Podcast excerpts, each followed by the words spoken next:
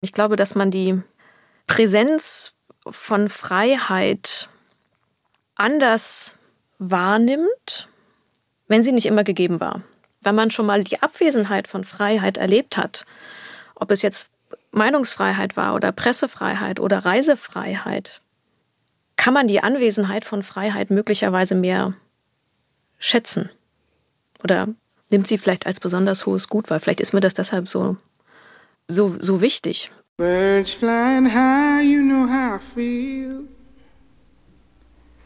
Sun in the sky, you know how I feel. Breeze drifting on by, you know how I feel. Herzlich willkommen bei Freiheit Deluxe. Mein Name ist Jagoda Marinic. Ich bin Autorin und Kolumnistin und Host dieses Podcasts. Alle 14 Tage spreche ich mit spannenden Gästen über das Thema Freiheit. Menschen, die Impulse liefern, die Debatten auslösen oder die, so wie mein heutiger Gast, präzise Zeitbeobachter sind und uns Dinge erklären, die wir ohne sie schlechter verstehen würden. Dr. Claudia Major ist die Leiterin der Forschungsgruppe Sicherheitspolitik bei der Stiftung Wissenschaft und Politik, eine der wichtigsten deutschen Forschungseinrichtungen für Sicherheitsfragen. Seit Beginn des russischen Angriffskriegs auf die Ukraine klärt sie über sicherheitspolitische Fragen auf, ist Gast in den Nachrichtensendungen und Talkshows. Sie behält dabei immer die Ruhe und den Überblick und ich freue mich sehr, dass sie sich Zeit genommen hat, bei Freiheit Deluxe zu sein und mit mir über die Freiheit in Europa und den Krieg in der Ukraine nachzudenken. Herzlich willkommen, Claudia Major. Dankeschön. Danke für die Einladung. Ich freue mich wirklich sehr, dass du da bist und ich weiß, dass gerade viele an deinem Terminkalender nagen und ähm, dass wir jetzt doch ein bisschen mehr Zeit und Ruhe finden, um in deine ganze Kenntniswelt zu blicken. Aber wie alle anderen hast du hoffentlich am Anfang ein Zitat dabei. Ja, und äh, ganz ehrlich wollte ich nochmal in Ruhe überlegen und, und nachdenken, was es so an guten Zitaten gibt. Und ich muss ehrlich sagen, dass ich das nicht geschafft habe. Und deswegen gibt es wahrscheinlich eine sehr ehrliche, unvorbereitete Antwort. Ähm, und das eine, ich habe sozusagen anderthalb. Ähm, das eine ist so ein, Klassiker ähm, von Camus, das haben aber andere auch gesagt. Freiheit ist kein Privileg, sondern Freiheit ist Aufgabe und Pflicht. Das gibt es, wie gesagt, von vielen anderen in Abwandlungen. Aber die Idee ist eigentlich immer das Gleiche dass Freiheit eben nicht nur was ist, was mir in den Schoß fällt, von dem ich profitiere, sondern dass man Freiheit erarbeiten, erkämpfen muss, dass es nicht selbstverständlich ist, dass sich daraus Verantwortung ableitet und dass Freiheit wirklich anstrengend sein kann. Aber wenn ich darf, es gibt noch was anderes, was nicht wirklich ein Zitat ist, aber was mir total wichtig ist. Und das ist ein Lied, was ich als Kind gelernt habe oder gesungen habe. Und das ist Die Gedanken sind frei. Weiß nicht, ob du das kennst. Ähm, Nur wenn du es nochmal singst. Singen, singen, aber das, wollt, das, willst du, das willst du nicht, dass ich das singe. Aber man kann das ganz einfach finden. Ähm, und es sind ganz einfache, klare Worte über die Kraft von Freiheit. Mhm. Gedanken sind frei, man kann sie nicht erraten, man kann sie nicht einsperren und kein Mensch kann sie wissen, kein Jäger kann sie erschießen. Die Gedanken sind frei. Und ich finde, dass diese Kraft von ganz einfachen Worten so, so beeindruckend ist. Und die Kombination von Freiheit und Gesang so beeindruckend ist. Ähm, sieht man auch und in der Geschichte.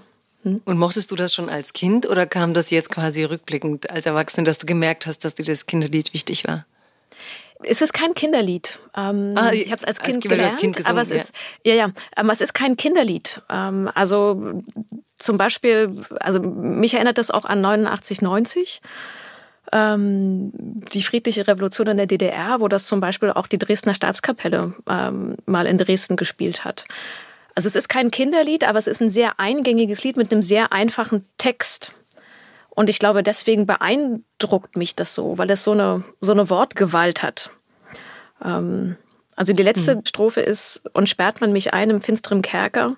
Das sind alles mit rein vergebliche Werke, denn meine Gedanken zerreißen die Schranken und Mauern in zwei die Gedanken sind frei. Also dieses, diese Idee, du kannst das Denken nicht, nicht einsperren. Gedanken sind frei, die kann man nicht kontrollieren. Hm. Und trotzdem die Frage wegen Kinderlied war eigentlich gemeint, mhm. war es dir als Kind, wenn du es als Kind gesungen hast, schon klar, wie viel Kraft das hat? Oder war das damals eher so die Melodie? Oder war dir überhaupt schon so jung bewusst, dass es ein Freiheitsthema ist?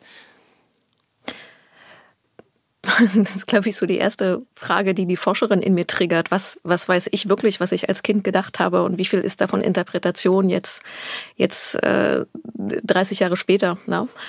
Ähm, ich glaube, dass mich immer diese, die Worte beeindruckt haben. Also diese Kraft in den, in den Worten und dass anscheinend Worte und Singen etwas Subversives sein können. Also wurden ja auch Lieder verboten oder so. Ne? Also dass Singen und Freiheit zusammen so eine Kraft entwickeln können, fand ich. Ich glaube, ich habe es vielleicht nicht begriffen, aber irgendwie schon gespürt. Wo bist du aufgewachsen oder von welchem Zeitraum als Kind redest du jetzt? Ähm, ich rede von den, von den 80er, 90ern. In Berlin bin mhm. ich aufgewachsen. Aber mal so ein Beispiel für, für die Kraft von, von Musik. Ähm, als die drei baltischen Staaten, also Litauen, Lettland und Estland 1991 ihre Unabhängigkeit von der Sowjetunion erstritten haben, hieß es auch die singende Revolution. Ähm, weil da auch dieses Element, wir, wir singen beispielsweise die verbotenen Nationalhymnen in der ehemals unabhängigen baltischen Staaten und ganz viel da so mit reinkam. Ähm, also dass, dass Lieder auch immer wieder die Sehnsucht nach Freiheit transportieren können. Und wenn da so ein ganzer großer hm. Platz steht und singt, hat das ja eine unendliche Kraft. Ja, ich glaube, so du redest, fällt mir auch ähm, eigentlich so ein Abend ein bei Norbert Lammert. Den hat er manchmal gemacht als Bundestagspräsident, hat er Kulturschaffende zusammengebracht. Und ähm, an einem Abend war ähm, der Pianist aus den syrischen Ruinen, der berühmt war. Ich habe jetzt leider mhm. den Namen nicht präsent. Und da hat er uns auch gefragt, was wir denken, welche Kunstform denn am meisten verboten wird oder welche Künstlerinnen aus welchen Sparten am häufigsten auf der Flucht sind. Und er sagte dann damals auch die Musik. Und weil viele ja denken, das Wort, weil man so direkt angreift, ne, oder eben, aber es ist die Musik, weil die eben auf so einer ganz anderen Ebene wahrscheinlich die Menschen erreicht und bewegt und auf die Art vielleicht für so Regime noch bedrohlicher ist. Das ist jetzt auch mit diesem iranischen Lied, ne, die jetzt haben sie einen Grammy bekommen für das beste Lied für sozialen Protest, also eine neu erfundene Kategorie, dass solche Begleitmusik die Menschen tatsächlich tragen kann und äh, vielleicht auch über die gedankliche Sortierung wirklich nochmal so eine Kraft äh, geben kann. Finde ich, bis auch die erste, glaube ich, die mit einem einem Liedtext kommt in unseren jetzt über 40 Folgen. Ich, wie gesagt, ich glaube, hätte ich, hätte ich noch mehr Zeit gefunden, wäre ich vielleicht auch nicht mit so einem Lied gekommen. Aber vielleicht sind dann so spontane Antworten auch die richtigen. Vielleicht ganz ehrliche Antworten. Mhm. Mhm. Aber ich glaube trotzdem, was ich am Anfang sagte, diese Aufgabe und Pflicht, aber auch, dass halt Freiheit, Freiheit wirklich auch Aufgabe und, und Verpflichtung ist und nicht immer einfach ist, sondern sich dessen bewusst sein muss und sie, sie auch erkämpfen und, und, und wertschätzen muss. Und ist ja gerade auch jetzt, ich meine, apropos Aufgabe, du bist jetzt medial sehr oft eine der Persönlichkeiten, die uns versuchen verstehen zu lassen, was passiert eigentlich gerade dort in der Ukraine seit dem russischen Angriffskrieg. Es sind große Freiheitsfragen. Ähm, wenn du das Ganze, was jetzt in dem letzten Jahr passiert ist, wir haben ja jetzt fast ein Jahr, bald ein Jahr seit diesem russischen Angriffskrieg. Und du kommst mit diesem Freiheitsthema und vielen, was wir auch im Podcast schon besprochen haben, mit Timothy Snyder, mit Katja Petrovskaya, also wirklich diesem Freiheitskampf. Wenn du jetzt so zurückblickst, ein Jahr kämpft die Ukraine um die Freiheit. Wir haben ganz viele Sätze gehört, wie es geht ja nicht um die Freiheit der Ukraine allein.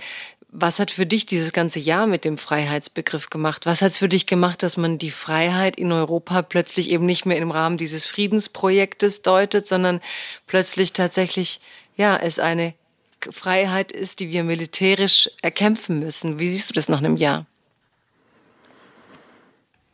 Ich glaube, dass zum einen die Bedeutung von Freiheit greifbarer geworden ist. Dass wir in Westeuropa in den letzten 30 Jahren, also seit dem Ende des Kalten Krieges, Zusammenbruch Sowjetunion, Deutsche Vereinigung, dass wir Freiheit und Frieden zu weiten Teilen als gegeben hingenommen haben. Das war halt so. Und auch irgendwie, zumindest in Deutschland, davon ausgegangen sind, dass das ja auch so weitergehen wird. Ähm, und wir waren auch zumindest in der deutschen Außenpolitik zu weiten Teilen überzeugt, dass das ein Ansatz ist, der mit uns funktioniert hat für Deutschland und der dann auch für andere funktionieren wird. Dahinter steht ja auch diese Idee, dieses, dieses Wandel durch Handel und dieses, wenn wir nur eng genug mit Russland zusammenarbeiten, dann werden wir uns im Endeffekt annähern. Es wird keine Konflikte geben und politisch wird Russland langfristig auch wie wir ein demokratischer Staat und sie werden wirtschaftlich langfristig wie wir liberal und sie werden internationales Recht und Völkerrecht und alles unterstützen. Das war ja so ein bisschen die Idee und ich glaube, dass wir die unendliche, weiß ich nicht, Fragilität oder Besonderheit und, und den hohen Wert von Freiheit vielleicht in dem Maße gar nicht mehr so wahrgenommen haben, weil wir dachten, das, das hatten wir ja so. Und mit diesem Krieg wird, wird nochmal deutlich, dass Freiheit gar nicht so selbstverständlich ist, wie es sich in den letzten 30 Jahren für viele in Westeuropa, ich beschränke das ausdrücklich, angefühlt hat. Also greifbarer. Und das andere ist bedrohlicher.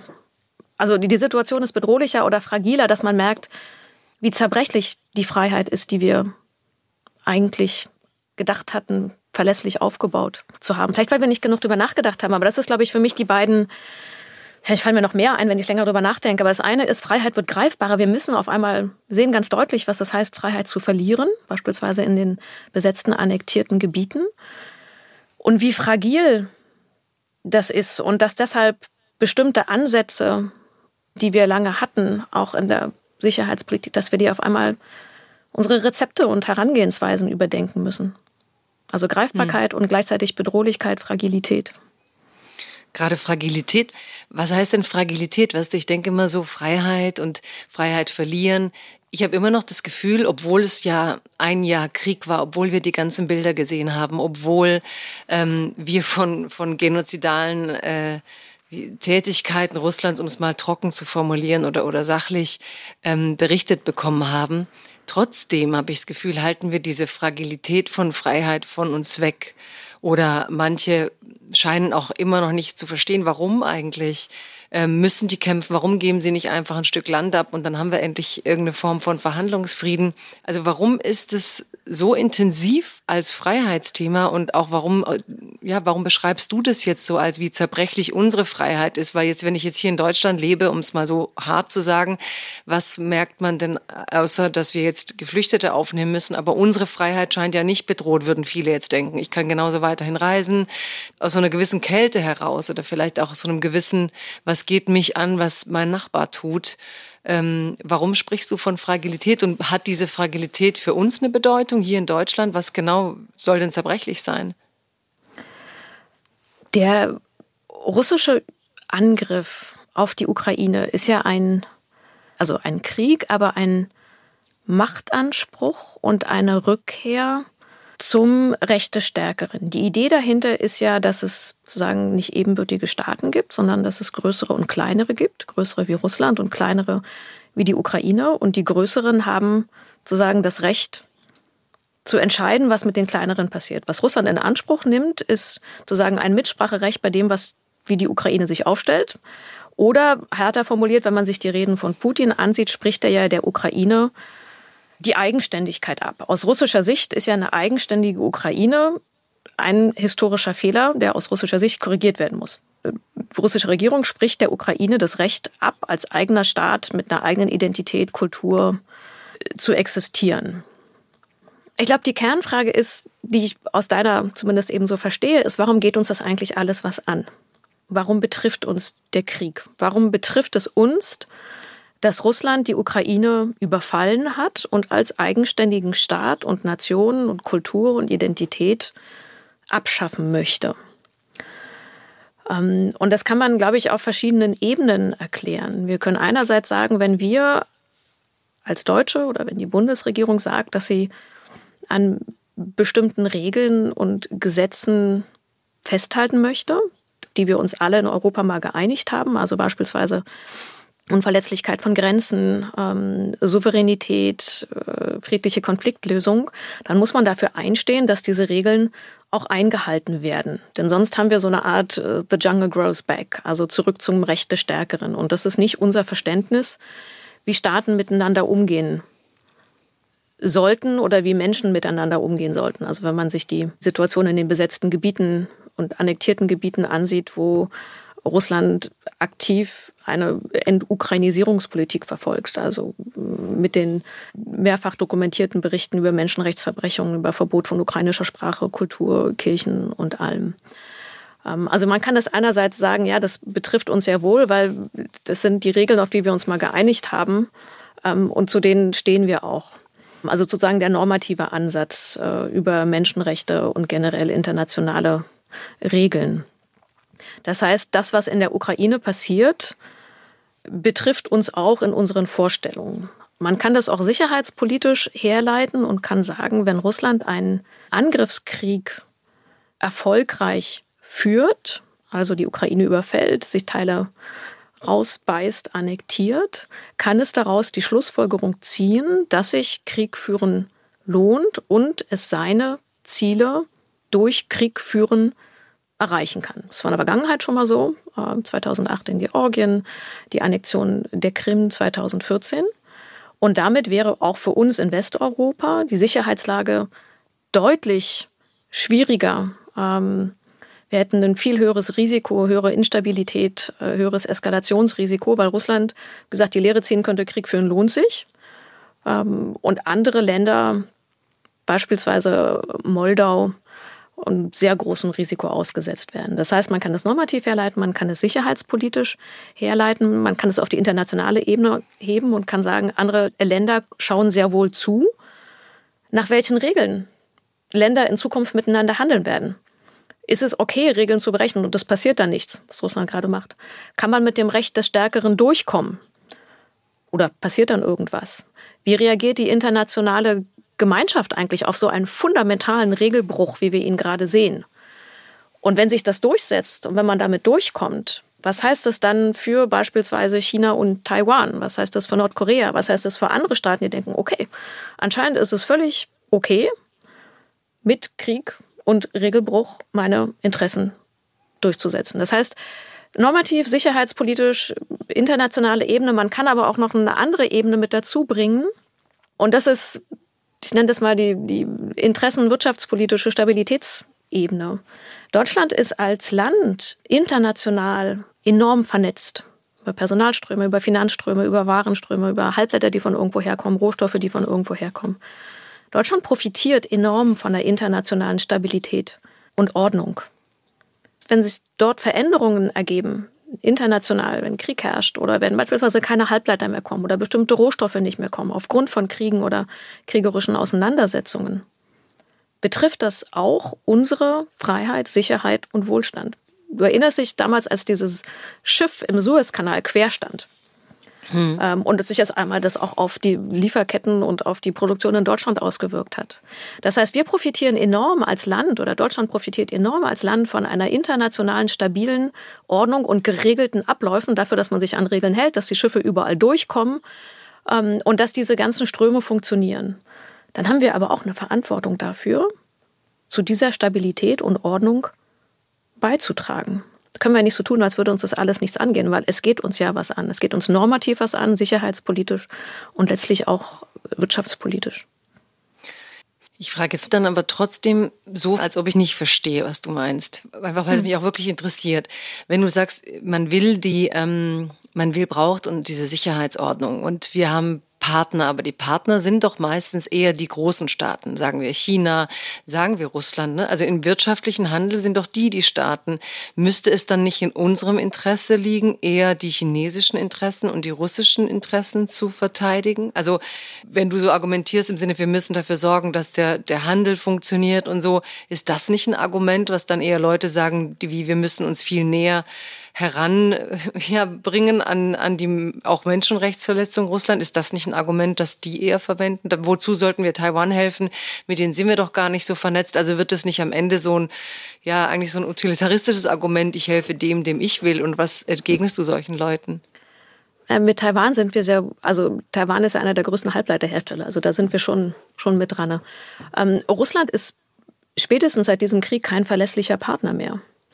Viele von unseren mittel- und osteuropäischen Partnern haben uns schon vorher lange gewarnt, dass Russland kein konstruktiver und verlässlicher Partner mehr ist.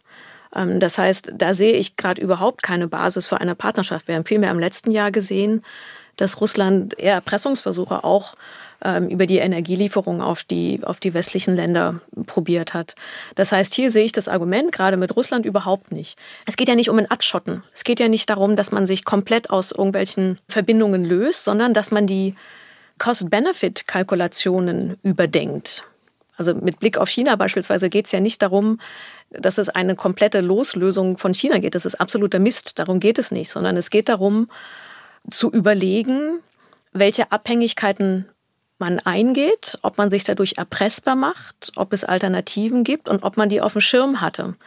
Und ich glaube, dass wir bislang, das ist auch so ein bisschen die Lehre aus Russland, viele von diesen Abhängigkeiten nicht genug bedacht haben. Weil, nochmal, die Lehre der letzten 30 Jahre, auch der Wiedervereinigung, war, dass man durch enge Kooperation Konflikte verhindern kann, weil man dann gegenseitig voneinander abhängig ist und sich eher annähert, als zu sagen, Opponenten zu werden. Und das hat, wie gesagt, mit Blick auf Russland nicht funktioniert. Und deshalb ist jetzt die Frage, auch mit Blick auf China beispielsweise, welche Lehren können wir ziehen? Wo können wir Abhängigkeiten reduzieren, Alternativen schaffen oder zumindest anerkennen, dass man zu sagen auch erpressbar ist oder ähm, verwundbar ist. Dass sozusagen enge Kooperation nicht immer nur Benefit ist, sondern auch Verwundbarkeiten schafft.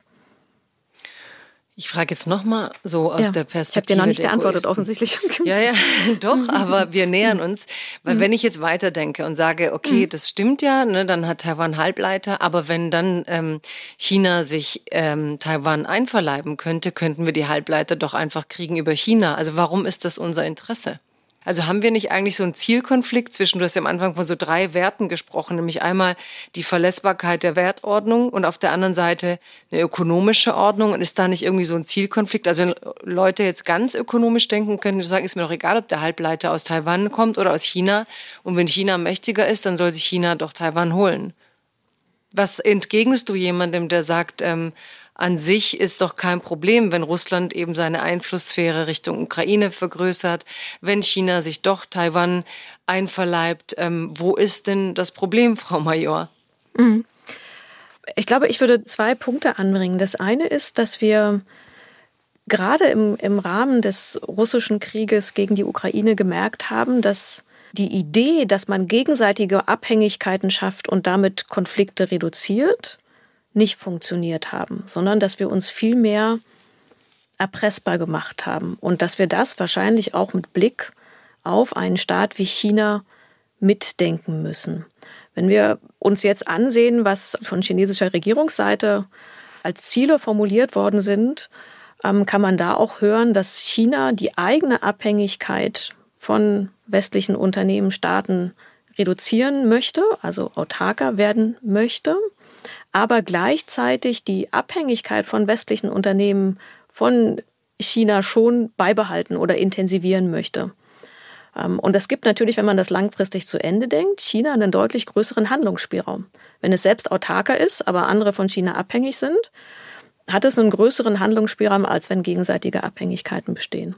Das ist das eine. Das andere ist die Frage, ob wir in einer europäischen Ordnung oder internationalen Ordnung oder Regeln leben möchten, wo das Recht des Stärkeren gilt. Also wo man sagt, dass die Starken, die beispielsweise militärisch mächtiger sind, mehr Rechte haben als die Kleinen und die Kleinen sind dann Verhandlungsmasse und haben halt Pech gehabt. Das ist der Ansatz, den Russland gerade versucht. Und wenn man das auf die internationale Ebene überträgt, dann sind letztlich internationale Regeln oder Gesetze nicht viel wert, wenn ein größerer Staat mit mächtigerem Militär sich daran nicht halten möchte. Und ich glaube, das ist im Endeffekt die Grundsatzfrage dahinter. Wollen wir rechte Stärkeren, die Größeren haben mehr zu sagen, Einflusssphären? Oder sagen wir, dass Staaten weitgehend selbst entscheiden können, wonach sie sich ausrichten wollen. Runtergebrochen auf die Ukraine heißt es, kann die Ukraine selber entscheiden, ob sie EU- oder NATO-Mitglied werden möchte? Oder kann der große Bruder Russland nicht kann oder hat er ein Recht, dabei mitzureden? Darum geht es de facto. Und ich denke, dass aus europäischer Sicht es anstrebenswerter ist, wenn wir nicht dieses Recht des Stärkeren haben und auch nicht diese Pufferzone oder Machtzonen dazwischen. Natürlich gibt es immer Einflusssphären, das will ich überhaupt nicht kleinreden. Ja? Aber die Frage ist sozusagen, kann sich ein Land selber entscheiden, wo, sich, wo es hin will oder nicht? Hm. Hast du, wenn du die aktuelle Lage siehst, dieses Jahr mit diesem Krieg, mit der Brutalität seiner Mittel, ähm, manchmal auch Angst, dass das eigentlich schon entschieden ist? Also, dass Russland jetzt durch diese, ich würde fast sagen, Tabubrüche gegen die Gegenwart das jetzt eigentlich schon für uns entschieden hat, dass solche Großmächte es probieren werden und dass die Frage ist, wie lange ja, diese westliche Allianz überhaupt gegenhalten kann. Hast du Angst manchmal, dass diese immer noch Großmacht das für sich entschieden haben will? Ja, ich hatte sehr große Angst in den frühen Kriegstagen, ganz zu Beginn des Krieges, ähm, als noch nicht abzusehen war, zumindest für mich noch nicht abzusehen war, dass die Ukraine so gut widerstehen würde. Also in den ersten Tagen, als die russischen Streitkräfte kurz vor Kiew standen, hatte ich sehr große Sorge, dass ähm, der Krieg schnell vorbeigehen könnte. Mittlerweile ist meine Sorge eher, dass wir in so ein Indifferenzszenario gelangen. Also dass es weniger Interesse an diesem Konflikt gibt von den westlichen Staaten und damit weniger Bereitschaft für wirtschaftliche, politische und militärische Unterstützung für die Ukraine. Die Ukraine kann aber langfristig nur in diesem Konflikt, in diesem Krieg bestehen, wenn sie diese westliche Unterstützung hat. Und meine Sorge ist eher, dass die bröckelt. Es gibt im Englischen diesen schönen Begriff des Outsuffer. Ich glaube, Russland, Putin glaubt, sie können outsuffer, also sozusagen aussitzen oder länger durchhalten als die westlichen Staaten. Und das ist meine Sorge. Und es gibt noch eine weitere, und das ist etwas, was mich in der Debatte teilweise sehr betroffen macht. Das ist die manchmal auf mich so wirkende Bereitschaft, die Ukraine de facto aufzugeben. Also es gibt immer wieder Stimmen, die sagen, dann sollen sie halt die vier Gebiete abgeben und dann ist halt gut. Ähm und mich irritiert das sehr, angesichts der mehrfach dokumentierten Menschenrechtsverletzungen, der Erschießungen, der Folterkeller, der Berichte über Vergewaltigungen, über deportierte Kinder. Mich irritiert es zutiefst, dass dann immer wieder Stimmen kommen, die sagen, ja, dann, dann, dann haben sie wenigstens ihren Frieden und dann, dann ist es vorbei. Und das ist etwas, was mir sehr schwer fällt nachzuvollziehen. Ähm, wir hatten das eben schon mal das Ziel Russlands aus den offiziellen Reden, wenn man das als Anhaltspunkt nimmt, das ist ja nicht neben sich vier Gebiete zu nehmen, also vier Gebiete zu annektieren, Donetsk, Luhansk, Saporizhia und, und Cherson, und danach neben einer souveränen Ukraine, die sich gen EU orientiert, friedlich zu leben. Sondern Putin ist offensichtlich der Überzeugung, dass die Ukraine kein Existenzrecht hat. Das heißt, es geht darum, die Souveränität der Ukraine als eigenen Staat, Nation, Identität abzuschaffen. Und einen Vorgeschmack oder einen Eindruck dessen, was das heißen könnte, also eine russisch kontrollierte Ukraine, sehen wir in diesen vier annektierten, besetzten Gebieten mit all den Schrecken, die ich eben beschrieben habe. Und deswegen bin ich immer geschockt, wenn ich diese Forderungen höre, dass die Ukraine jetzt aufhören solle und dass man die vier Gebiete dann halt irgendwie abtreten und dann müsse man irgendwie, weil es de facto heißt, diese Gebiete, jetzt komme ich mal auf deinen Freiheitsbegriff zurück, hm. die komplette Freiheitsberaubung in diesen vier Gebieten anzuerkennen, ohne Aussicht auf eine belastbare Friedenslösung. Das irritiert mich. Irritieren ist nicht das richtige Wort, das verstört mich. Kann ich nicht nachvollziehen, sagen wir so. Ich kann es nicht nachvollziehen. Du kannst nicht nachvollziehen, dass die Menschen hier eigentlich so gleichgültig dem gegenüber sind, dass äh, dort Leute tatsächlich ihrer Freiheit beraubt werden, ihrer kulturellen Identität beraubt werden oder was genau macht dich fassungslos? Genau das. Also, damit es jetzt nicht sozusagen verallgemeinert ist. Es gibt ja eine enorm starke Unterstützung äh, in Deutschland äh, für die Ukraine. Das soll jetzt kein falscher Zungenschlag reinkommen. Aber es gibt ja immer wieder Stimmen, die sagen, ja, dann, die halt zu, einem, zu sagen, dass die Ukraine akzeptieren sollte, dass sie Gebiete verloren hat und dann, oder dass man, dass sie die Kämpfe einstellen sollte oder es gab Forderungen, die Waffenlieferungen einzustellen, damit man dem Frieden näher kommt. Und das ist etwas, was ich angesichts der Bilder, die wir gesehen haben, aus Butscha, aus Irpin, aus Isium, nicht nachvollziehen kann, weil es nämlich unter russischer Besatzung in diesen Gebieten eben keinen Frieden gibt, sondern Unterdrückung und Terror. Wenn du sagst, du hast Angst, dass, ähm, dass der Westen quasi müde wird von seiner Solidarität, von seiner Bereitschaft, die Ukraine mitzuverteidigen, als dann dieser Moment war, wo Scholz ähm, von den Amerikanern verlangt hat, dass auch sie eben sich verpflichten, die Panzer zu schicken, Abrams. Das war so ein Moment, da hatte ich das Gefühl, gerade dreht sich irgendwie so ein bisschen. Normalerweise wartet man ja immer umgekehrt auf Deutschland. Und warum wartete er denn, also warum wollte er jetzt diese Zusage haben für die Abrams-Panzer, ähm, dass die eben auch kommen werden? Ähm, brauchte er da die Versicherung, dass die Amerikaner eben nicht müde sind und eben nicht irgendwie abspringen werden, um es etwas flapsig zu sagen? War das so ein Moment, wo Scholz sicher gehen wollte, dass die Unterstützung, wobei er natürlich es wissen müsste, weil die Amerikaner von Anfang an natürlich ganz vorne dran sind und eher Deutschland immer zögerte. Aber warum brauchte er da in diesem Moment so stark die amerikanische Vergewisserung jenseits des äh, des Schutzes, den er von den USA will und der Angriffsthematik. Glaubst du, es war auch eben dieses Gefühl irgendwie versichert zu wissen, dass der Westen nicht nachlässt im Freiheitskampf für die Ukraine, in der Unterstützung dieses Freiheitskampfes?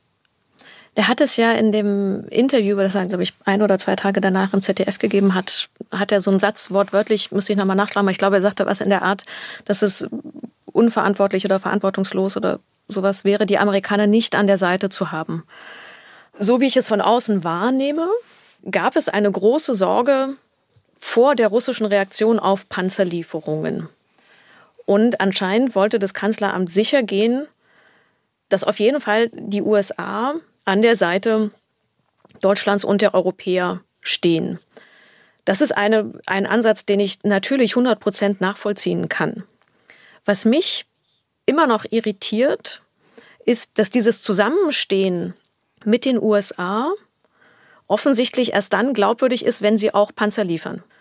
Dass also die politische Unterstützung der USA, die ja mehrfach signalisiert haben, sie unterstützen das, wenn Deutschland liefern möchte und wir können den Schritt machen und wir machen viel und wir können noch mehr und die politische Unterstützung war ja da und die USA hat ja ein enormes militärisches Unterstützungspaket seit Beginn des Krieges geschnürt mit den HIMARS und vielen anderen, den, den Bradleys, den Schützenpanzern. Also die haben ja enorm viel geliefert. Was ich wirklich überraschend fand, war, dass das alles nicht reichte, sondern dass, dass meine sehr, sehr, sehr geschätzte Kollegin Konstanze Stelzenmüller hat gesagt, ein reduktionistisches Verständnis gibt, nämlich nur, wenn ihr auch Panzer liefert, dann seid ihr auch wirklich mit im Boot und dann glaube ich, dass ihr auch wirklich dabei seid, wenn irgendwelche Konsequenzen sind. Und nochmal, ich kann es verstehen, dass man natürlich im Bündnis mit den USA und allen europäischen Alliierten das gemeinsam macht. Aber ich fand dieses, nur wenn ihr Panzer liefert, dann liefern wir auch. Eigentlich kann man das, wenn man das sehr kritisch sieht, eigentlich auch als eine Art Misstrauen sehen, dass das Wort nicht reicht, dass die europäischen Verbündeten nicht reichen, sondern dass es wirklich nicht nur die USA, nicht nur politisch, sondern auch die Lieferung braucht. Und das ist etwas, was langfristig nicht tragbar ist. Die USA werden nicht immer da sein und können nicht immer alles matchen, was sie mir machen. Und wenn man gleichzeitig überlegt, dass Europa ja eigentlich mal den Anspruch hatte, steht auch im Koalitionsvertrag übrigens drin, strategische Souveränität oder strategische Verantwortung, also eigenständiger handeln zu können, dann passt das da überhaupt nicht dazu. Also man hätte eher sagen, könnte das ja eher andersrum drehen und sagen, Europa kann hier mit politischer Unterstützung der USA ein Lied gehen. Also das war jetzt sehr wortreich, aber mein, mein Hauptpunkt ist, ich kann verstehen, dass man das im Verbund machen will, aber ich finde das eine sehr unglückliche und überhaupt nicht zielführende Entwicklung. Ja, und ich finde das ganz interessant, ähm, weil über Scholz Art zu kommunizieren wurde ja auch schon viel geredet und dass er einfach zu wenig macht. Aber ich finde bei deinem Denken über Sicherheitspolitik natürlich äh, interessant, dass du schon 2018 Artikel geschrieben hast, natürlich damals mit der USA unter Trump über die Frage, wie will Deutschland in Europa eigentlich für die eigene Sicherheit sorgen? Denn das vergessen wir manchmal. Wir haben mit beiden so einen großen Transatlantiker, der in einer alten Tradition ähm, agiert, der diese Solidarität überhaupt nicht in Frage stellt. Und ähm, du hast 2018 mit Christian Mölling ja schon geschrieben, die USA könnte sich aus der NATO verabschieden Ja, das sind so Gedanken, die wir im Moment aus dem Blick verloren haben, ne? weil Biden wieder so stark da ist. Aber ähm, wie siehst du das eigentlich jetzt mal eine längere Linie? 2018 mhm. hast du damals schon geschrieben, hat Macron ähm, eine Rede in der Sorbonne gehalten und sprach von der europäischen Interventionsinitiative, um eine europäische Sicherheitspolitik zu entwickeln, die Europa handlungsfähig macht. Wenn wir jetzt sehen, es sind ja nur vier Jahre später, Macron ist zwar immer noch an der Macht und ich finde auch er zögert und zaudert sehr oft, wo man als Europäerin jetzt nicht weiß, ist Europa eigentlich sicher. Und wenn man morgen in den USA wieder jemanden hätte, der eben nicht so nah an Europa denkt und eben nicht mehr diese Tradition der Nachkriegszeit pflegt und weiß, irgendwie sind wir für den Kontinent auch da und worauf wir Deutsche uns, uns ja immer verlassen haben. Hier wird von dir, weil du da eben schon lange darüber nachdenkst, wie viel lange Linien ziehen wir denn? Wir gucken gerade immer, Scholz redet gerade nicht und wir tun so, als wäre es jetzt ein Kommunikationsproblem. Jetzt liefert er keine Panzer, jetzt liefert er es zu spät und manche sagen, er ist besonnen und es ist gut, aber mich interessiert die lange Linie. Haben wir auf der langen Linie, wenn wir morgen die USA als transatlantische Verbündete vielleicht so stark gar nicht mehr hätten, siehst du im Moment ein Konzept, das sich herausarbeitet, wo du sagst, ja, die Europäer entwickeln angesichts dieser Krise eine Größe, was man ja anfangs auch so dachte, ne? die Europäer werden jetzt stark und Putin bringt alle zusammen, Putin löst das Gegenteil von dem aus, was wir dachten. Ähm, passiert das? Siehst du jetzt wirklich so eine Architektur der Sicherheit äh, innerhalb Europas, wo Deutschland eine zentrale Rolle spielt, darüber nachzudenken, wie wir eigentlich das Gleichgewicht der Welt zusammenhalten können oder wie wir uns positionieren sollen im Kräftefeld? da können wir jetzt ganz lange drüber reden. Ich glaube, die, die eine Frage ist, ist ähm, Trump die Ausnahme? Ich habe den Artikel, glaube ich, geschrieben, als Trump äh, Präsident war. Mhm. Also ein isolationistischer, allianzkritischer Präsident. Ist der die Ausnahme? Und danach kommen Biden und viele von Bidens Art? Oder ist Biden die Ausnahme nach Trump? Und nach Biden kommt ein, einer vom Schlage von Trump und setzt die Trump-Linie fort. Und ich glaube, ganz tief drin in Europa hoffen wir, dass es irgendwie schon noch mal gut geht und nach dem Biden kommt irgendwie noch so einer. Aber wir müssen uns, glaube ich, ernsthaft auch nach Trump damit auseinandersetzen, dass wir erstens in den USA eine zutiefst polarisierte Gesellschaft haben und sehr viel dafür spricht, dass es einen Präsidenten vom Schlage Trumps gibt, der mehr nach innen guckt, der nicht so viel Wert auf Allianzen legt ähm, und für den die Europäer nicht mehr so wichtig sind. Und zweitens, das sehen wir jetzt auch schon unter Biden, der zentrale Fokus für die US-Außensicherheitspolitik ist der Wettbewerb mit China. Wenn man sich die nationale Sicherheitsstrategie anguckt, die Verteidigungsstrategie, also die ganzen offiziellen Dokumente, Russland spielt da irgendwie noch eine Rolle, aber der Pacing Threat, also sozusagen die strukturgebende Herausforderung, das, worauf sich alles ausrichtet, das, was wirklich eine Gefahr und Herausforderung für die USA sein kann, politisch, wirtschaftlich, militärisch, technologisch, ist China.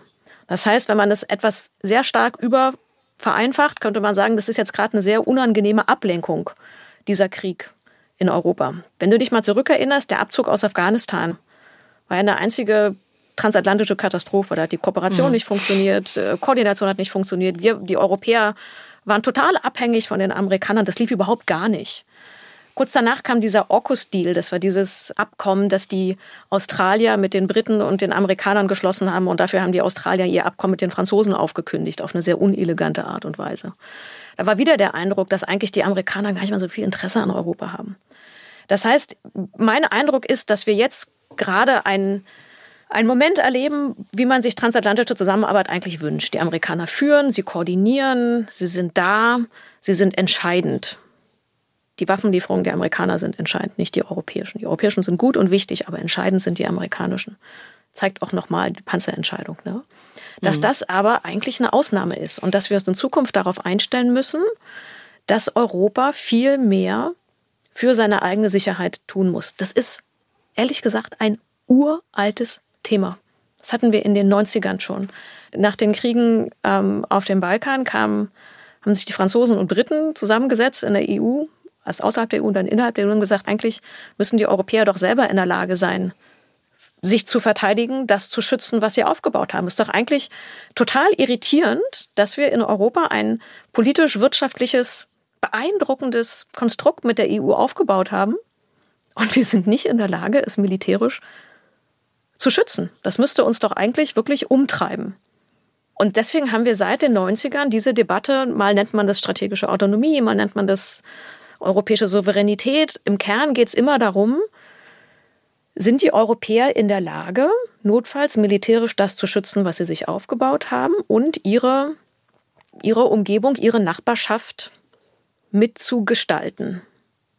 Und ich habe immer das Gefühl, das sind wirklich Gedanken, mit denen wir uns in Deutschland einfach nicht so richtig auseinandersetzen wollen. Deswegen fand ich das so spannend, ähm, deine alten Texte zu lesen und zu merken, das sind alles Fragen, denen haben wir uns einfach überhaupt nicht öffentlich gestellt. Du hast nämlich noch einen Text und den finde ich für die zentrale Situation gerade auch wahnsinnig wichtig.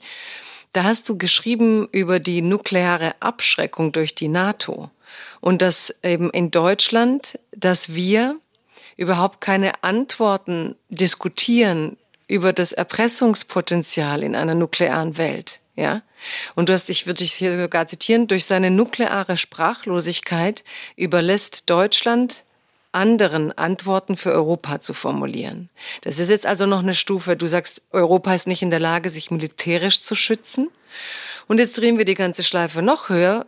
Aufgrund unserer Geschichte und unserer Debattenkultur reden wir auch nicht darüber, was wir eigentlich machen, um uns vor nuklearer Bedrohung zu schützen, weil man merkt es ja schon bei Putin, da wird es ganz schnell ominös. Ne, da kann er, da muss er nur drohen, ich bin ja Atommacht, dann sagen hier alle, oh Gott, oh Gott, Atommacht und legen sich hin wie toter Hund, habe ich das Gefühl.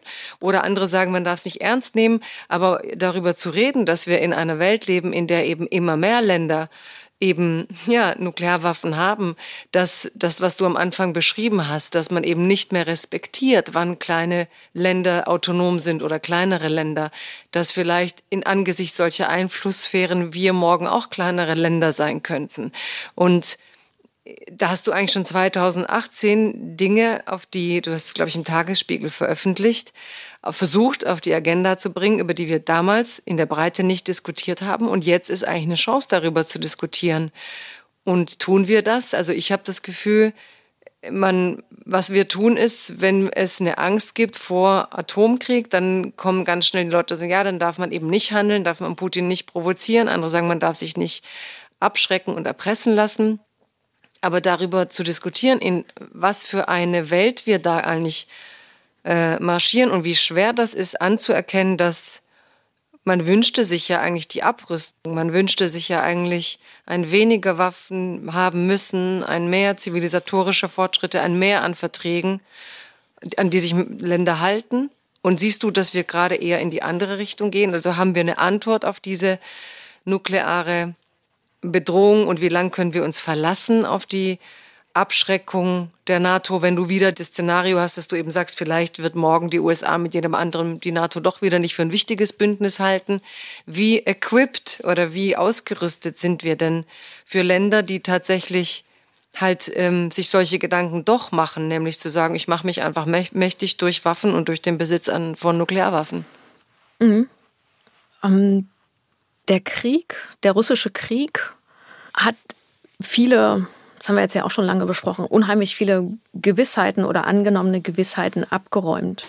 Und eine, die er auch abgeräumt hat im nuklearen Bereich, ist diese Idee, die wir die letzten mal 30 Jahre hatten, dass wir nämlich Sicherheit mit weniger Atomwaffen bereitstellen können. Und das ist vorbei. Denn wir sehen jetzt, dass die Bedeutung von Atomwaffen weltweit wieder steigt. Wir sehen es in diesem Krieg, wo man sagen kann, dass nukleare Abschreckung in zwei Richtungen funktioniert hat. Bislang hat Russland jeglichen Konflikt mit der NATO vermieden. Es gab keine Angriffe auf NATO-Staaten, kein Rumzündeln, Provokation, alles sehr, also sehr geordnet. Als Russland Raketentests gemacht hat, haben sie sehr großen Wert darauf gelegt, dass die Amerikaner vorher informiert worden sind, dass da auch nichts falsch verstanden wird. Das heißt, man kann sagen, dass die nukleare Abschreckung, also der Schutz des NATO-Territoriums durch amerikanische, in Klammern und französische und britische Atomwaffen funktioniert hat. Abschreckung heißt, dass man dem Gegenüber sagt, die Kosten, die ein Angriff herbeiführen würden, sind viel höher als die Gewinne, die du dir erhoffst. Deshalb lohnt sich ein Angriff nicht. Deshalb ist Abschreckung eigentlich eine Kriegsvermeidungsstrategie. Also das Signal der NATO an Russland ist, pff, lohnt sich nicht. Und das hat funktioniert. Es hat aber auch, und das ist der Punkt, den du machen wolltest, in die andere Richtung funktioniert, weil nämlich die westlichen Staaten natürlich die Ukraine unterstützen, das aber sehr vorsichtig und sehr behutsam machen, um einen Konflikt mit Russland zu vermeiden, der ein Konflikt mit einem Nuklearstaat wäre. Wir sind beide alt genug, glaube ich, um uns an, an Kosovo zu erinnern. Ich sage manchmal, dass eines der Signale, die Russland aussendet, ist, ich bin, ich, ich, ich bin nicht Serbien. Mit mir wird als Nuklearstaat, Sitz im Sicherheitsrat und so, anders umgegangen. Das heißt, wenn man sich den Krieg, den russischen Krieg in der Ukraine gegen die Ukraine ansieht, kann man sagen, dass nukleare Abschreckung als Lebensversicherung sich bewährt hat. Das Dramatische aber für mich daran ist, dass Russland noch eine andere Lehre ziehen könnte, je nachdem, wie der Krieg ausgeht.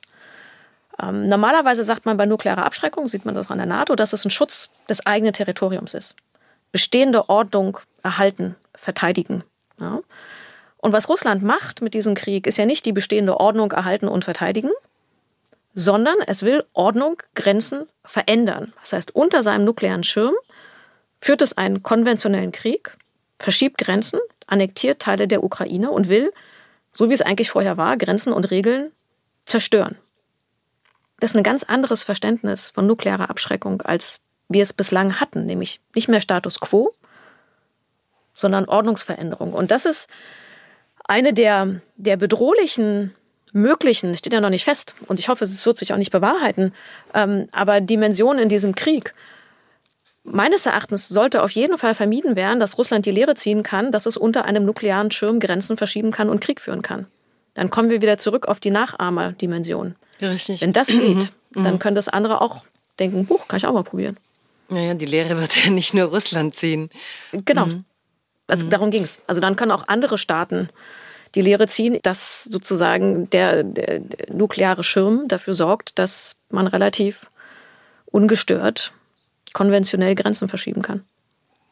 Dennoch bin ich immer wieder ähm, voller Bewunderung, mit wie viel Sicherheit ähm, Expertinnen wie du, die sich mit Sicherheit auseinandersetzen, dann auch sagen, naja, aber wenn Putin droht, ähm, das ist ein Bluff und wir sehen, er hat es nicht wahrgemacht.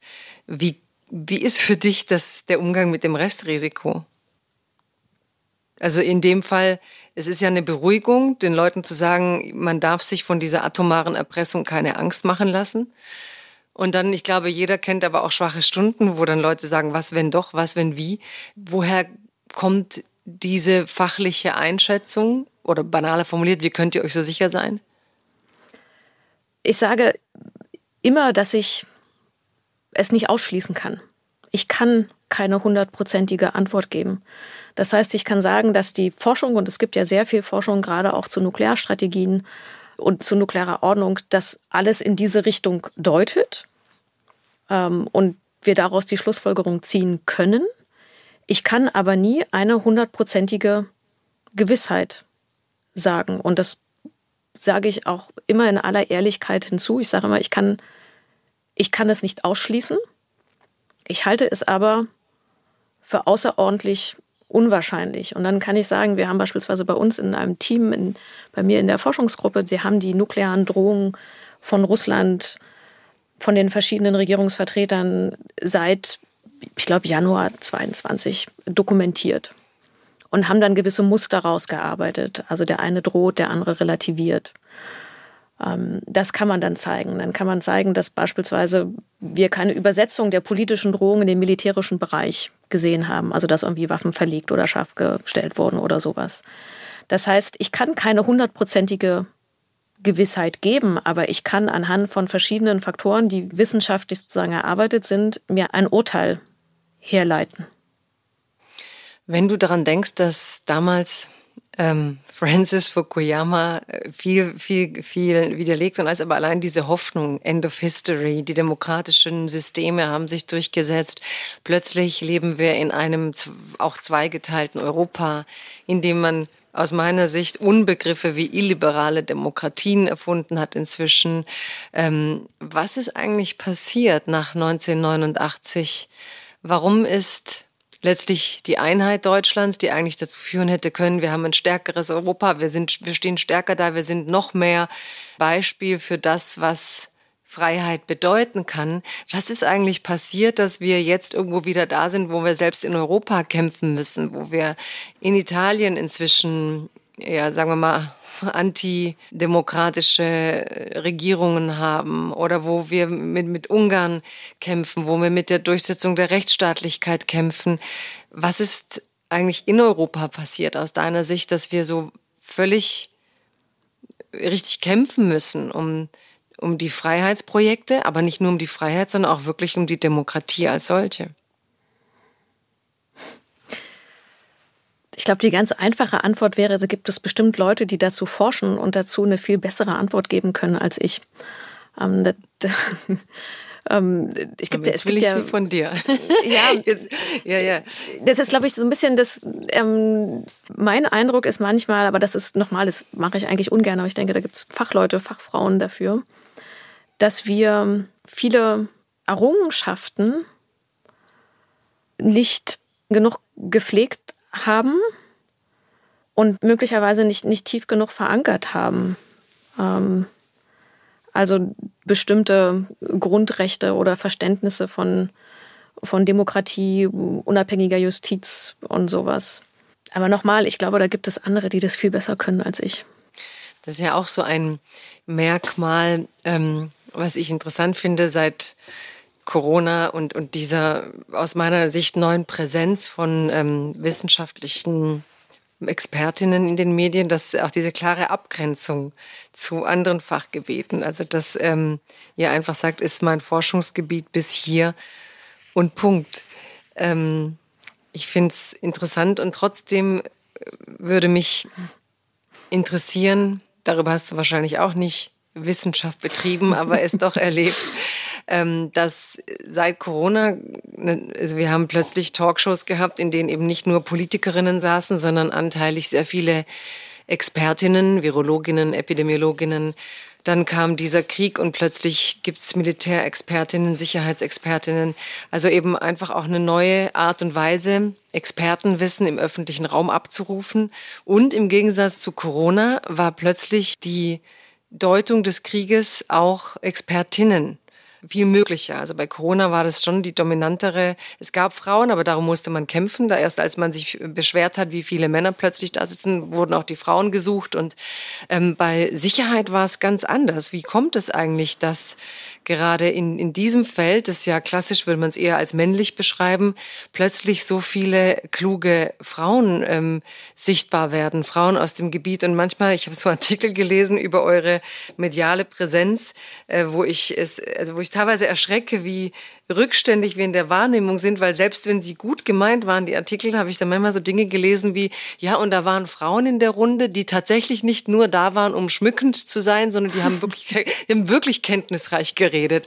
Also wo man echt so merkt, Mann, wir sind so eine Zeit, wo immer noch Leute denken, wow, die Frau weiß was und dann noch, wow, die Frau weiß was über Krieg und hm. über Sicherheit. Ähm, wie ging es dir damit, also selber so rauszugehen und zu sagen, ich bin Sicherheitsexpertin, da, da, da weiß ich und da weiß ich sicher? Und die, die Reaktionen der Öffentlichkeit?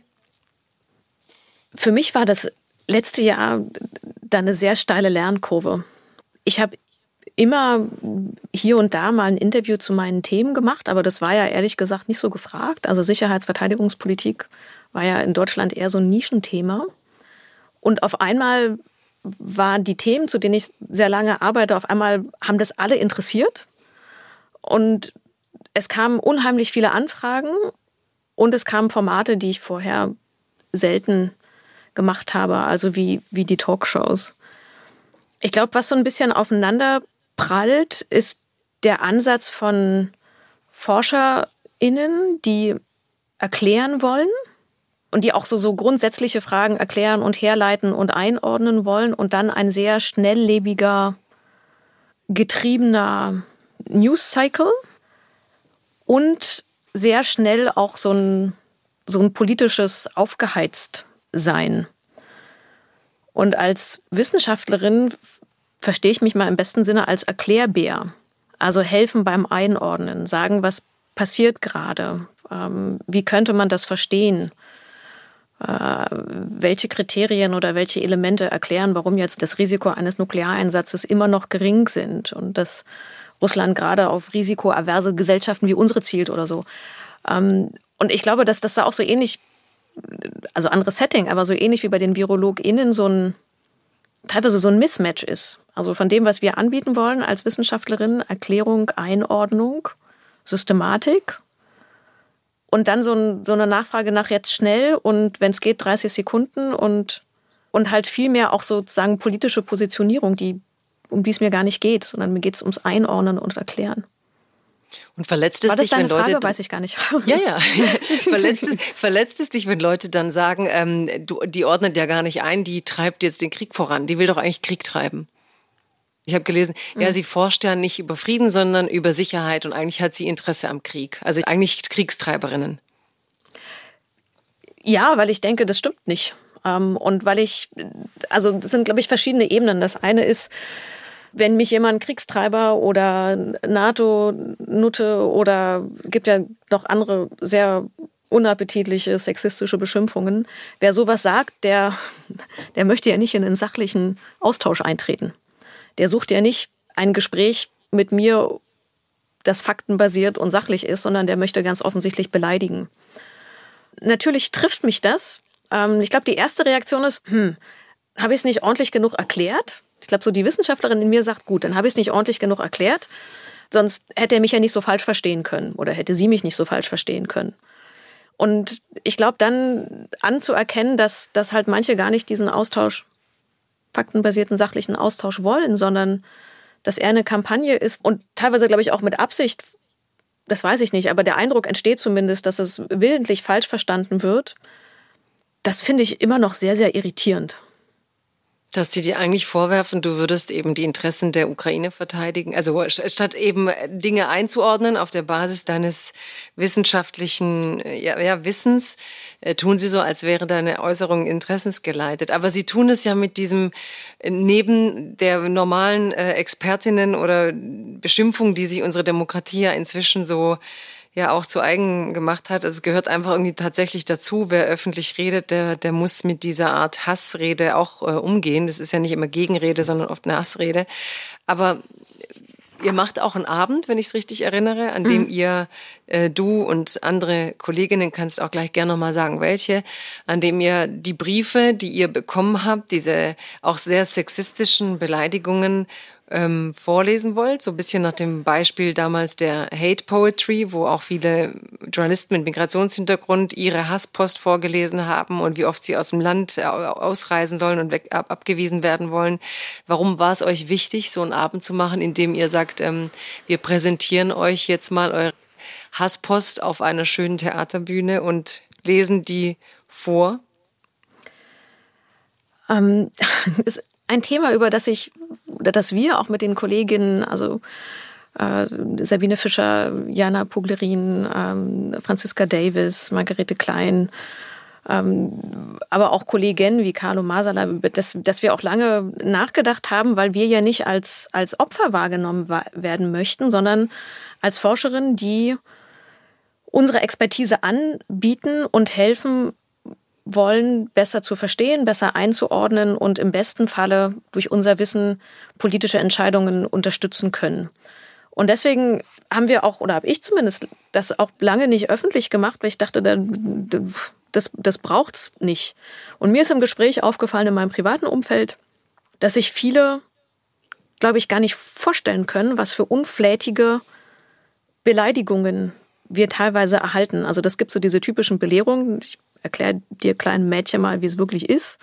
Über Kommentare übers Aussehen, über, über Hinweise, wie man das irgendwie alles besser machen kann. Lächeln Sie doch mal ein bisschen mehr. Bis zur Anmache.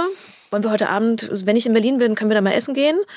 bis zu sexuellen Gewaltfantasien oder Drohungen, dass man mal später dafür bezahlen muss und ich weiß, wo du wohnst und wo deine Kinder zur Schule gehen und so. Und das ist etwas, was ich mir vorher in dem Maße auch nicht vorstellen konnte. Nun weiß ich von meinen männlichen Kollegen, dass sie das auch kriegen, aber sie kriegen nicht diese sexistischen Gewaltdimensionen. Ich weiß nicht, ob das früher schon war. Ich habe das, wie gesagt, für mich ist es eine neue Erfahrung, aber ich glaube, was ich bei mir selbst gemerkt habe, dass das manchmal durchaus zu Angst führt oder wenn man noch mal auf diesen Freiheitbegriff zurückkommt, dass ich die durchaus als Versuch wahrnehme, Freiheiten einzuschränken, weil es gibt Tage, da kann man das irgendwie denken, so, pff, ist mir doch egal. Hm. Und dann gibt es andere Tage, wo ich denke, das muss ich mir echt nicht antun, dafür, dass ich versuche, sachlich zu informieren und dann denke ich mir aber auch, naja, ich, ich war total dankbar, dass die Sandra Sisek oder Christian Drosten mir die Viren erklärt haben. Ich bin total dankbar, dass Sabine Fischer, Margarete Klein und Franziska Davis mir Russland und Ukraine erklären. Und ich möchte von denen immer noch mehr lernen, weil sonst fehlt mir was zur Einordnung. Und ich will nicht, dass diese Stimmen, dass man sie nicht mehr hört, weil ein toxisches Umfeld sie dazu zwingt oder sie so belastet, dass sie nichts mehr sagen. Und dann war diese Idee von diesem Abend, das ist am 23.02. in Hamburg im Schauspielhaus, und die Idee ist zu sagen, all diese Sachen, die uns klein machen sollen, die uns beleidigen sollen, die uns verletzen sollen, wir drehen das einfach um, wir lesen sie laut vor, entkräften sie damit, nehmen ihnen die, die Gewalt weg. Das ist die eine Dimension. Und die zweite, und wir machen was Konstruktives draus. Wir sammeln nämlich an diesem Abend Spenden für Organisationen in der Ukraine. Das heißt, einmal den Hass entwerten und, und schwächen und auch noch konstruktiv etwas für die Ukraine daraus machen. Und dass das funktioniert hat, muss ich ehrlich sagen, bin ich immer noch beeindruckt. Das war so eine Idee, die haben wir irgendwie mal so, so echt so hemsärmlich unter uns geboren. Und dann hat es wirklich geklappt. Und das wird, glaube ich, ein, ein sehr, sehr, sehr beeindruckender Abend. 23.02., wie gesagt, Schauspielhaus Hamburg. Ja, und ich finde es auch so wichtig, dass wir jetzt hier drüber reden können, und das umgekehrt aber eben ja, wie du sagst, dieser Verlust von Freiheit, diese Geschichte von Frauen im öffentlichen Raum und jetzt seid ihr auch noch in einem Thema, das man eben als doch männlich dominiert beschreibt. Ne? Und plötzlich sind hier noch mehr Expertinnen als in den letzten Jahren und dass man eben auch nicht irgendwie anfängt, Frauen zu schützen. Also dass man sagt, okay, die erfahren so viel Hass, kann man verstehen, wenn die nicht so gern öffentlich wollen, dass da nicht wieder irgendwie so eine Bewegung kommt, weil Frauen dann auch noch diesen sexistischen Anfeindungen ausgesetzt sind, dass man sie mit mit Samthandschuhen anfassen muss. Also wirklich das zum Thema zu machen, die Kränkung, die das eben mit sich bringt und auch manchmal eine Verängstigung und gleichzeitig so ein Aufbäumen, was ich ähm, sehr schön finde.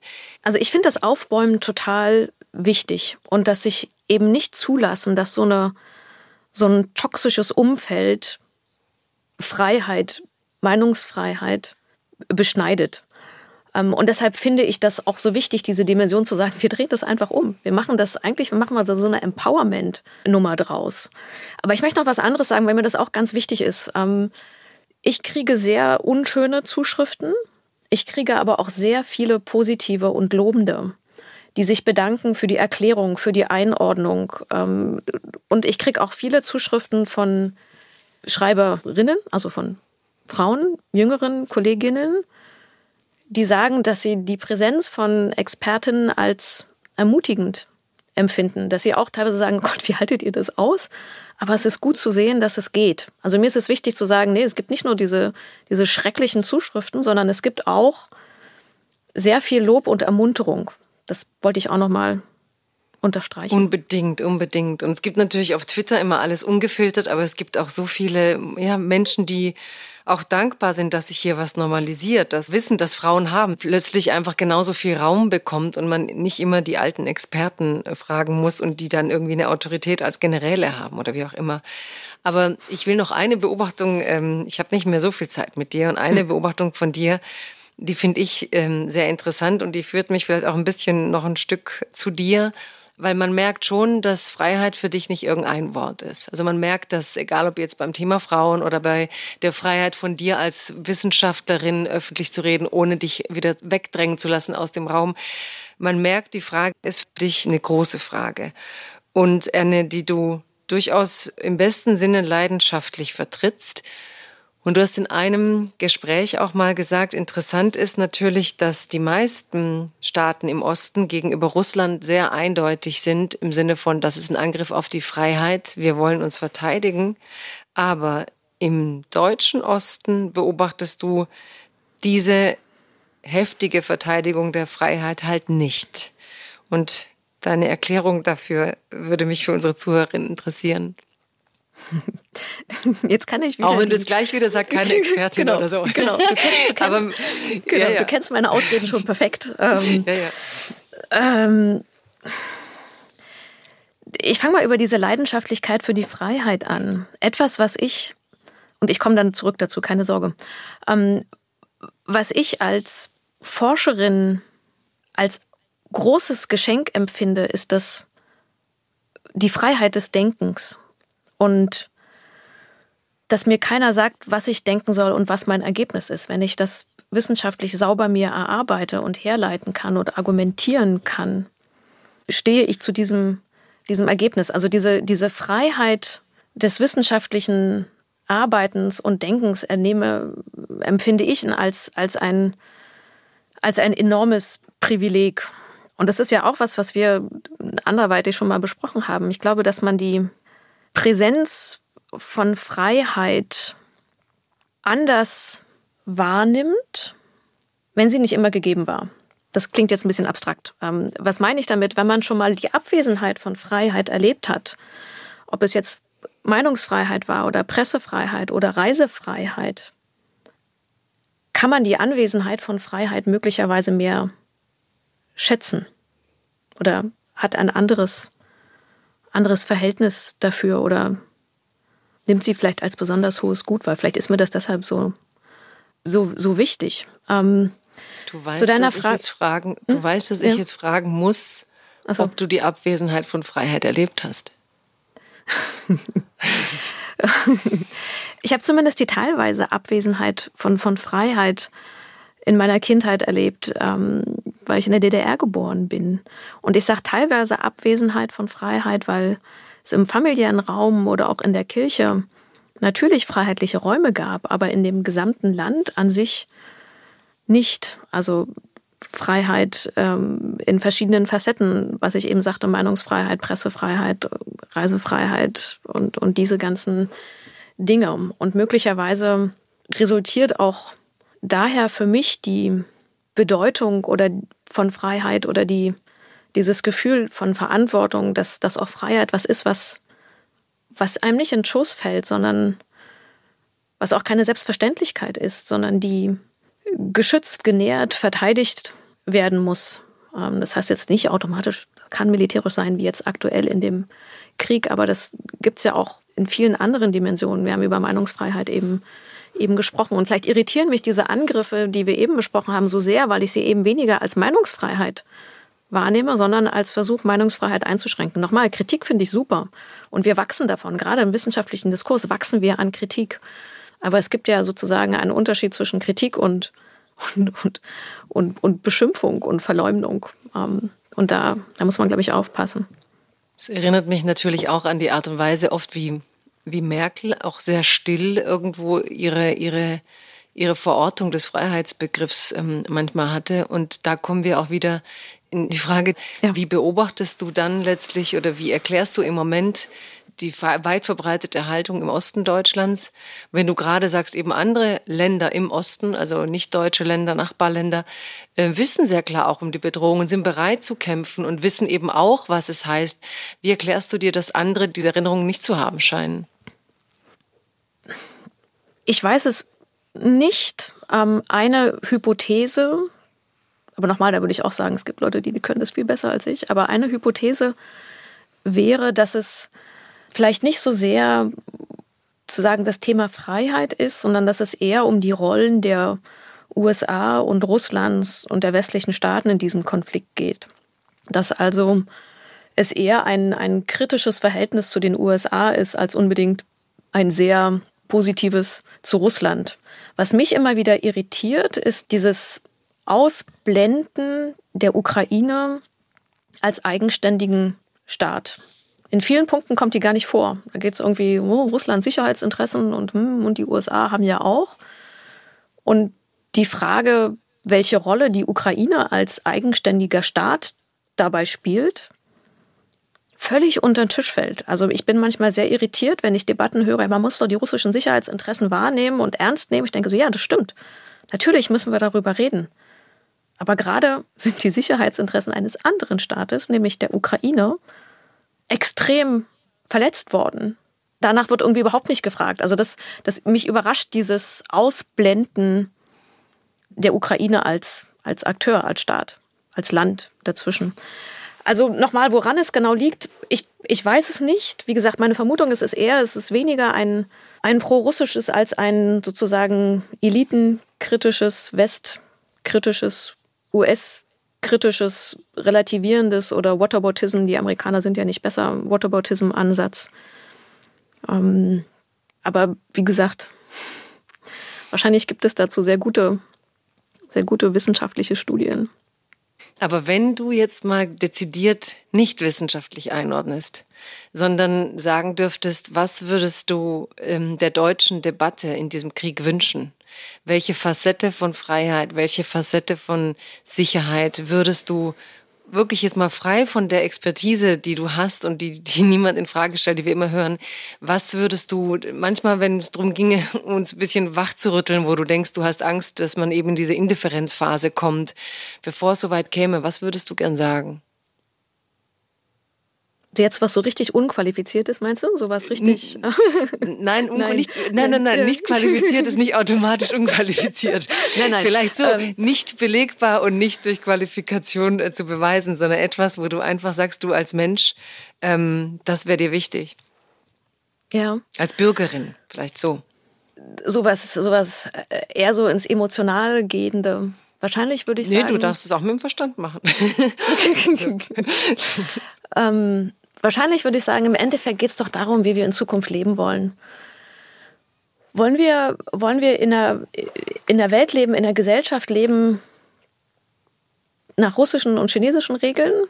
Wollt ihr in einem Land leben? Wollt ihr in einer Gesellschaft leben, in der es wahrscheinlich keine Meinungsfreiheit gibt, wahrscheinlich keine freie Justiz, wahrscheinlich Unterdrückung und keine Freiheit?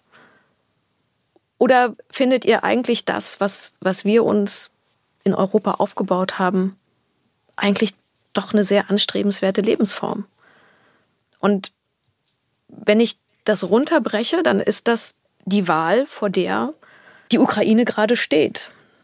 Sie können sich überlegen, ob sie sich dem russischen Angriff und der Besatzung, wie wir es in den vier Gebieten sehen, hingibt oder ob sie für ein freies, selbstbestimmtes Dasein kämpft. Und dann denke ich mir manchmal, wir haben ein enormes Glück. Glück ist das falsche Wort, aber wir, wir leben in Freiheit und Sicherheit und Wohlstand. Und manchmal denke ich mir so, Mann, das ist beeindruckend, das ist so viel wert. Merkt ihr, also das, das muss uns doch auch wert sein, das, das zu schützen und das zu verteidigen. Und wenn uns uns nicht wert ist, das auch zu verteidigen und zu schützen, indem wir die Ukraine, die genau das will, Freiheit, Sicherheit, Wohlstand, wenn wir nicht bereit sind, das zu unterstützen, was ist denn uns das eigentlich selber wert? Sind wir bereit, andere so unter den Bus zu werfen, weil das uns das gerade zu teuer und zu anstrengend ist? Und das, das ist etwas, was ich manchmal denke. Im Endeffekt ist es doch, ist es doch eigentlich die Frage, wie wollt ihr in Zukunft leben? Wollt ihr frei sein oder wollt ihr nicht frei sein? Claudia, das ähm, war, glaube ich, ein wichtiges Schlusswort und ich bin froh, dass du mal deine qualifizierten Äußerungen verlassen hast. Und sie klangen eigentlich nicht minder qualifiziert als alles Qualifizierte von dir. Vielen, vielen Dank, dass du dir Zeit genommen hast für Freiheit Deluxe. Ganz vielen Dank an dich. Das war sehr, ein sehr, sehr schönes Gespräch. Danke. Danke, dass du da warst. It's a new dawn, it's a new day. It's a new life for me. Freiheit Deluxe mit Jagoda Marinic ist eine Produktion des Hessischen Rundfunks in Zusammenarbeit mit dem Börsenverein des deutschen Buchhandels.